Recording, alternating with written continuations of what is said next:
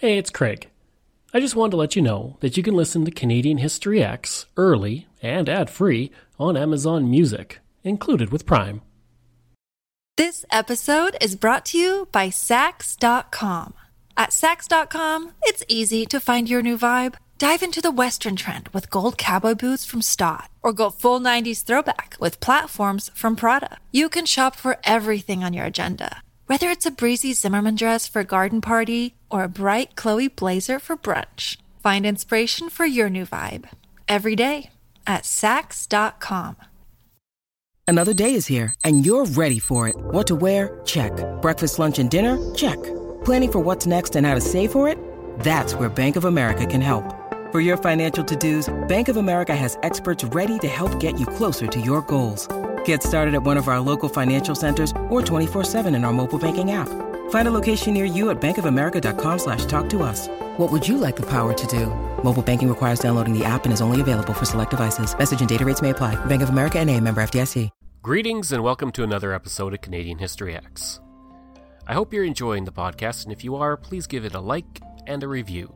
You can also support the podcast at Patreon by going to patreon.com slash Bairdo. That's B-A-I-R-D-O. Now it's Movember, and that means we're talking about mustaches. And what better way to talk about mustaches than to talk about the various men through Canadian history who have taken their mustache game to the next level? There have been many great mustaches, and these are only a few of the many. Lanny McDonald. He's a member of the Hockey Hall of Fame, and over the course of his 16 year career, he would score 500 goals and over 1,000 points. He would win the Stanley Cup and several awards over the course of his career. One thing he's known for is his large mustache that he has had most of his life. He had developed a mustache in 1974 in an effort to see what kind of beard he could grow in the off-season. At the time, the Toronto Maple Leafs did not allow players to have beards, so he settled on having a mustache. He would eventually let it grow into a walrus style after seeing the mustache of baseball player Sparky Lyle. His mustache would eventually become a symbol for the Calgary Flames, with fans wearing fake red mustaches during playoff runs. Several razor manufacturers offered him money to shave it, but he never did. Sir Robert Borden. Serving as Canada's eighth Prime Minister from 1911 to 1920, helping to lead Canada through the First World War, he would be the last Prime Minister to be knighted, the last to be born before Confederation, and the most recent person from Nova Scotia to serve as Prime Minister. He had a mustache for his entire adult life, and the image of him with a mustache was featured on the Canada $100 bill for four decades. He also enjoyed having mustaches around him, apparently, as 13 of the 22 men in his cabinet all had mustaches. He was also the second last person to have a mustache and serve as Prime Minister.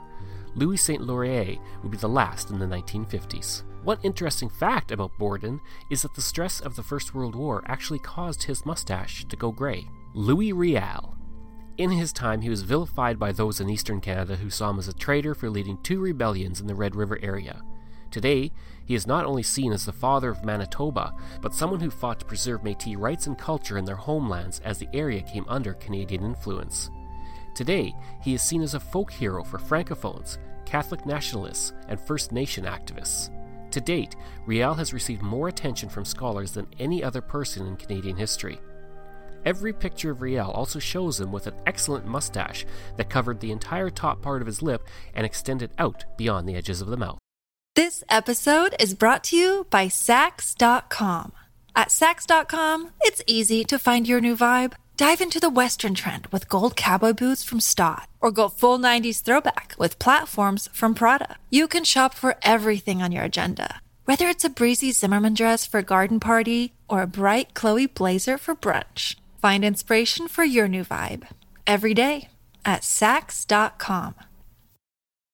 When you need mealtime inspiration, it's worth shopping Kroger, where you'll find over 30,000 mouthwatering choices that excite your inner foodie. And no matter what tasty choice you make, you'll enjoy our everyday low prices, plus extra ways to save, like digital coupons worth over $600 each week. You can also save up to $1 off per gallon at the pump with fuel points. More savings and more inspiring flavors make shopping Kroger worth it every time. Kroger, fresh for everyone. Fuel restrictions apply. Jack Layton. These days, a politician with a mustache is sort of a rare thing to see. One politician who wore his mustache proudly, though, was Jack Layton, who was the leader of the New Democrat Party from 2003 to 2011. In addition, he also served on Toronto City Council beginning in 1982 and served throughout the 1980s and into the 1990s. Layton's mustache would eventually become an iconic symbol, and mourners drew mustaches on the sidewalks around Nathan Phillips Square when he died. Following his death in 2011, his mustache would be used as a symbol of Movember in an effort to raise money for men's health. In 2011, during a campaign stop on April Fools, reporters even wore paper mustaches when asking Jack Layton questions, which showed just how much part of his brand that mustache had become. Chris Hadfield. Inspired to become an astronaut after seeing the moon landing, Chris Hadfield would work his way through the Royal Canadian Air Cadets, to the Canadian Armed Forces, and eventually to the Canadian Space Agency in 1992 he would eventually become the first Canadian to walk in space and serve as the commander of the International Space Station. In addition, he took part in two missions on the Space Shuttle. In regards to his mustache, Hadfield grew it when he was 18 on a train to Turkey. He decided that he was a man and that he should have a mustache, and the only time he has ever shaved it in his adult life was when he was in test pilot school. Daniel Duncan Mackenzie. Pretty unknown these days, Mackenzie was born in 1859 and was first elected to the House of Commons in 1904.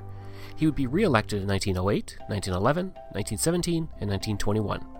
After the death of Sir Wilfrid Laurier, he would take over as interim leader of the Liberal Party and become leader of the opposition. In 1923, he resigned his seat and went back to his job as a judge. In addition, he had an excellent, nearly walrus mustache that was similar to that of Lanny McDonald, if slightly less impressive. David Suzuki. Another great mustache which comes as a part of a goatee is courtesy of David Suzuki.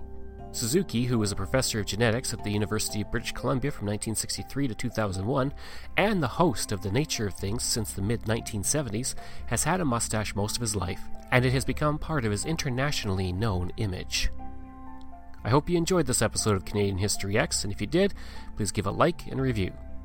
You can reach me through my email at crwbaird at gmail.com, and you can find hundreds of articles on Canadian history on my website at CanadaX, that's ehx.blogspot.ca.